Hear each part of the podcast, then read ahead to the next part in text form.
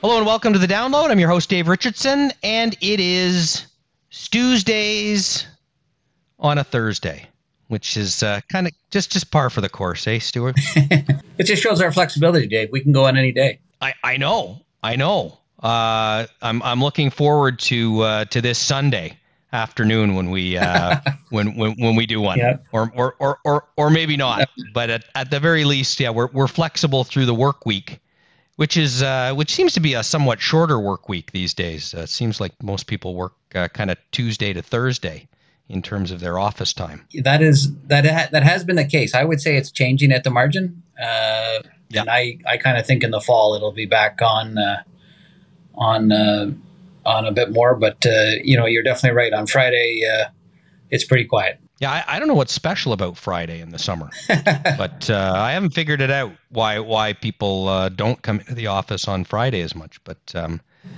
that that but that's why we have you because you're the one who answers all the uh, all the questions that I can't answer. Yeah. Well, you want to take Friday out because you like to work Saturday morning, Dave. That's Oh, that's it. Okay. well, that's that's good. I'll, I'll I'll watch for that when I'm when I'm sitting in the office uh, on Saturday mornings myself.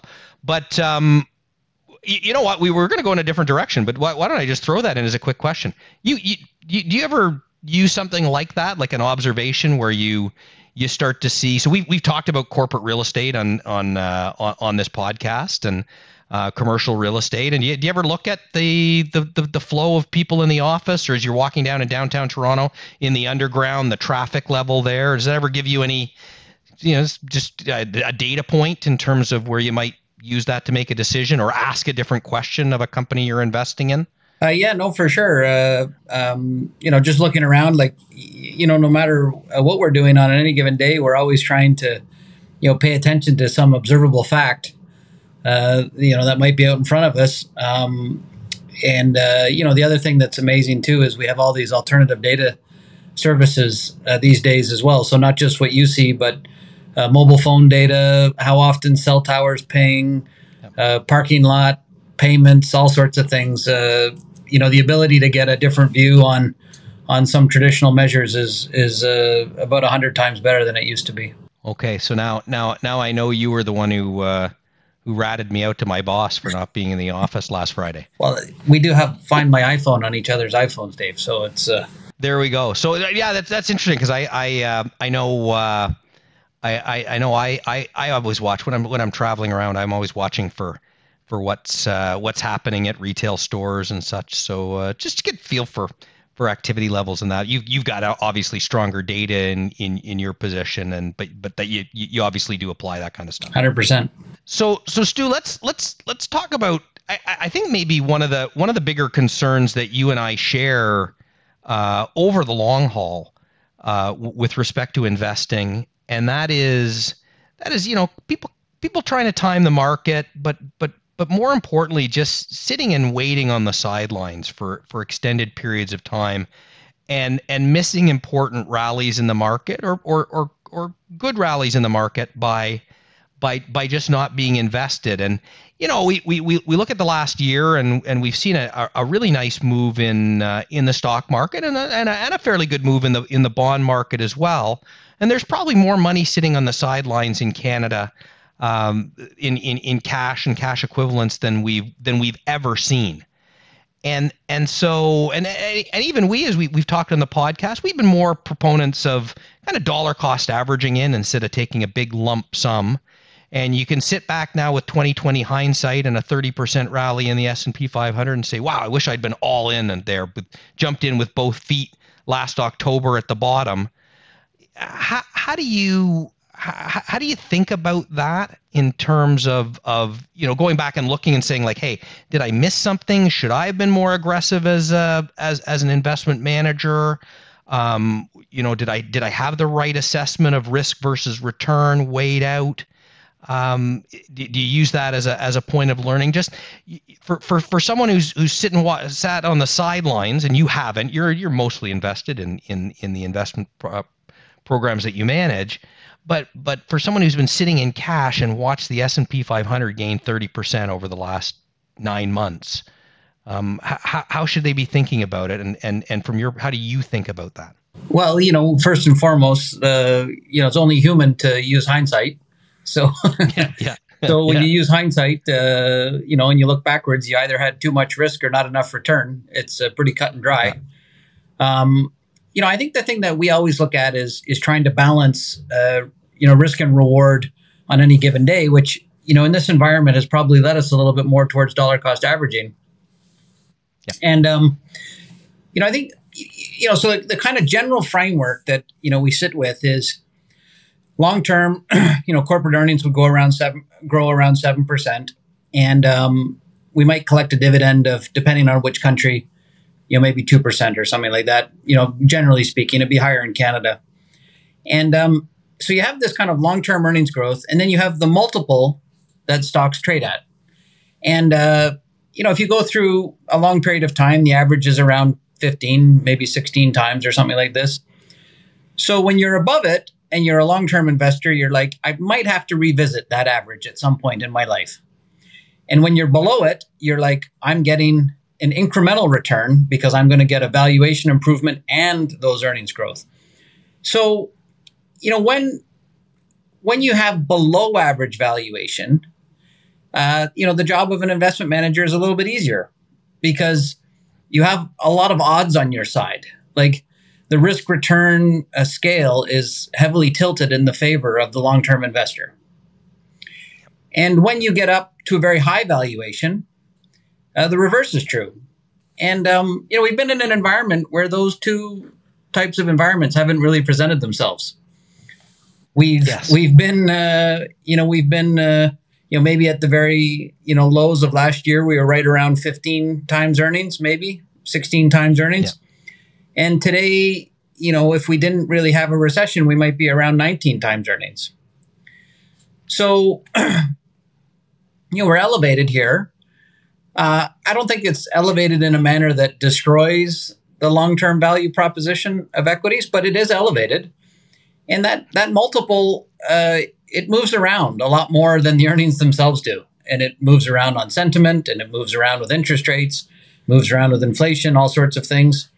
So you know as inflation has has come down the multiple has expanded. It did so when uh, sentiment was poor so there was money to flow in and you know you get a move in the stock market that you know maybe went from you know 16 and a half times earning to 19 and uh, you know if we were just on the street and i said 16 19 you're like yeah well 16 19 they kind of sound the same well that's it's almost 20% different right Yeah. yeah um, you know, so so we try and look for those, you know, extremes when we're going to make like a big a big call, but they just don't present themselves as frequently as we might like.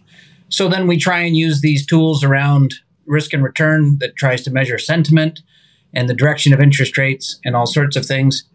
And uh, you know that's kind of how you tweak the portfolio at the margin. But when you're in this kind of uh, you know, short-term no man's land, which it felt like we've been in for some time, still reasonable longer-term context. You know, that's where dollar cost averaging becomes pretty important. And you know, the other thing that's the major difference between you know now and where we've been for most of the decade was, you know, I'm sure you've used the word Tina, like there is no alternative. yes. Yes. So, you know, when when ten year bonds were one and a half percent, and you thought the equity market might rally ten, that was an eight and a half percent gap. Like, you know, there was this like significant urgency. Like, I cannot miss that.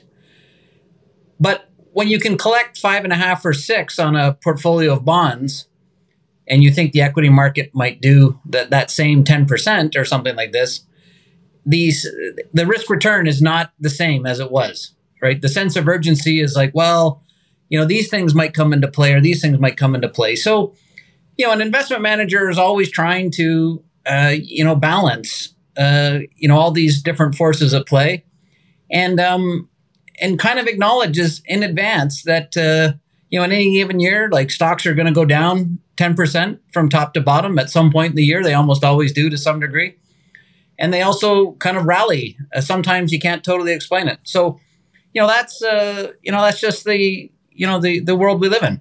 Yeah, and and I mean, uh, it, if you look at it from an investment perspective, if I started dollar cost averaging a year ago, I would have spent the the first three months watching the market drop significantly. Would have bought gone in the first three months and been buying and bought down, down, down. And then the the next nine months you'd you'd be buying up, up, up, but you would now be, you know, fully invested. You would be up pretty significantly overall. And now you go forward from here with your with your holdings. Yeah, that's so yeah, that's right. And and you know, it's it's part of a plan too, right? Like like you know, I'm I'm big on roadmaps.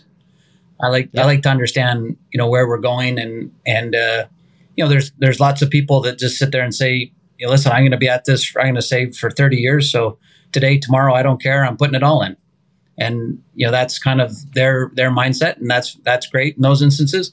But a lot of us don't have that mindset, and you know dollar cost averaging kind of is the uh, the kind of catch all. Like if you buy something that goes down, you get a better price, and then it turns out longer term. And if you buy something that goes up, at least you got started. Yeah, and, and then and with what you're doing with the with the different holdings in in in one of your funds is your um, you're you're going to you're you're not going to establish a full position in that particular company immediately. You're going to wade your way in, e- even if you're you know really really excited about the current price. 100% like you know just to you know circle back to what we started with on you know something like real estate you know there's yeah. there's pockets of real estate that are extremely buoyant right now industrial some apartments things like this there's other pockets like office real estate that are maybe struggling a little bit in the near term combination of the you know how often how much are people working downtown and maybe a little bit of extra supply that has come on from prior years but you know if you looked at if you looked out and said, you know, like three years ago, like I'm pretty certain that no one's going to build another office building. So the absorption uh, now starts to work in your favor, right? Like today, you have so much new supply and you have so much absorption. Even if the absorption is not very high, but you just stop new supply, eventually you'll chew through it. So you start to chew through it, and then uh, you know maybe some businesses that you know do spend some time uh, as a team in the office, they start to excel and management says, "Hey, we got to be back in the office," uh, or you know, we get back to the office and you know we realize during COVID we hired some people and space is tight. So you know, you kind of have this you know framework. Like three years from now, do I think office will look better than it does today? In all likelihood, yes. Is it going to happen tomorrow? No.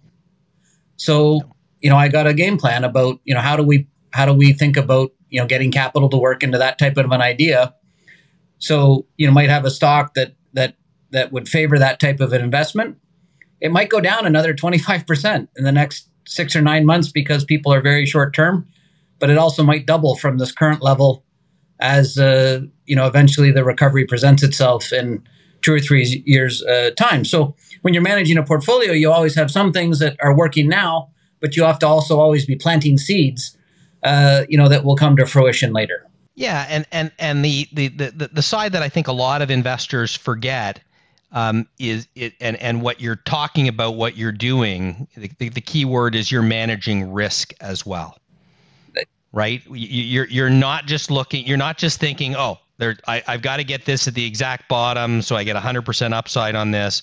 I'm looking at a broader portfolio and the overall risk of that portfolio and how I want to be positioned over time, what level of risk I want to have, which I adjust here and there. But it's the risk management that a lot of people who are buying their own individual stocks and bonds, or even even moving around within asset classes, um, so, sometimes forget. Hundred percent. Uh, like uh, you used to have a colleague here that said, uh, you know, how thick is the ice? How deep is the water?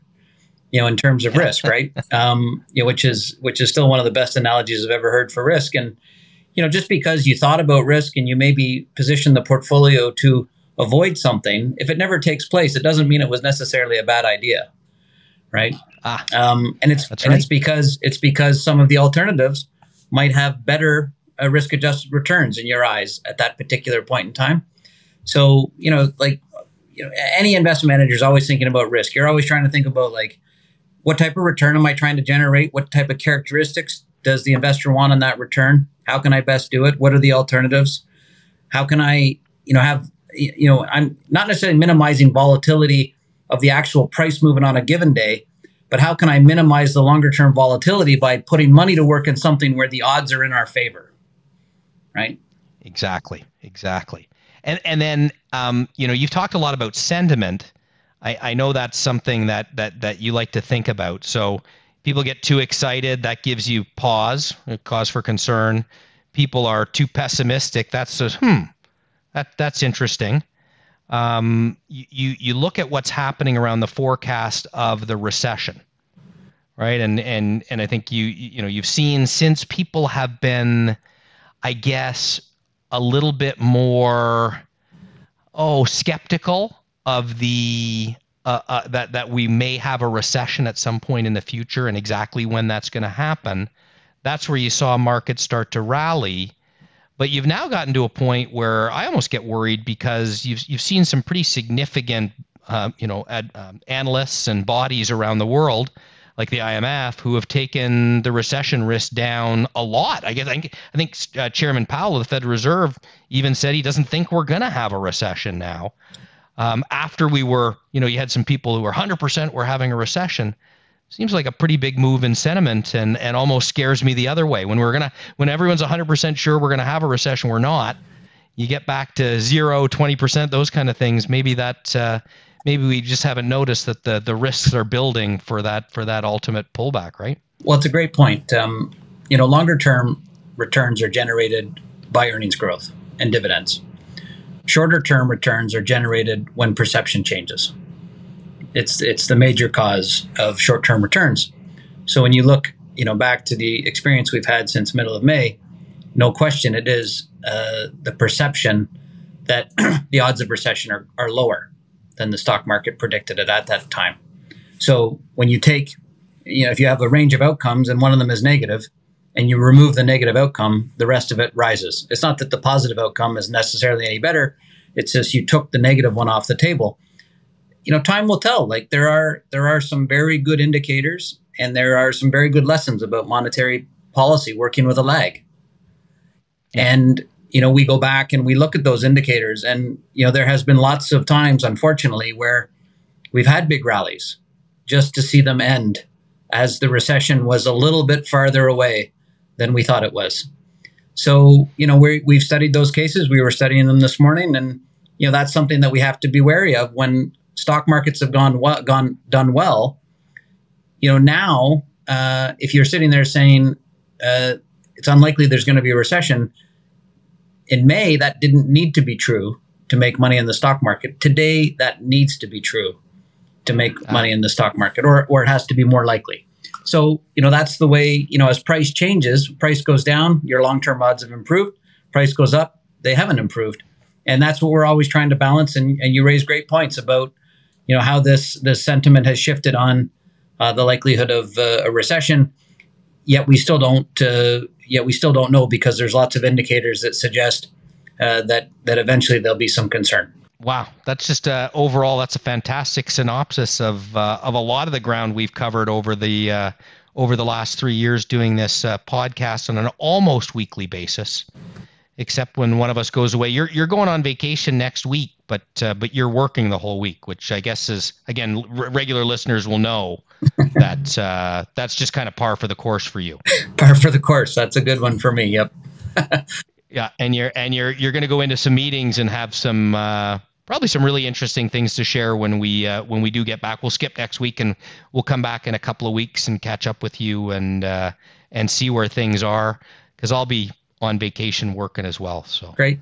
We'll uh, we'll we'll catch you then. So Stu, thanks for this. Really love that last bit around the um, pricing move and um, and how that changes. Uh, and and and then particularly around the whole idea of this this move in May, uh, which, which, could could very well be a valid move if if we don't have a recession. But you but you, you, that that's the scenario that the, the markets are betting on right now. So we'll see uh, we'll see if the markets are right again or or wrong again.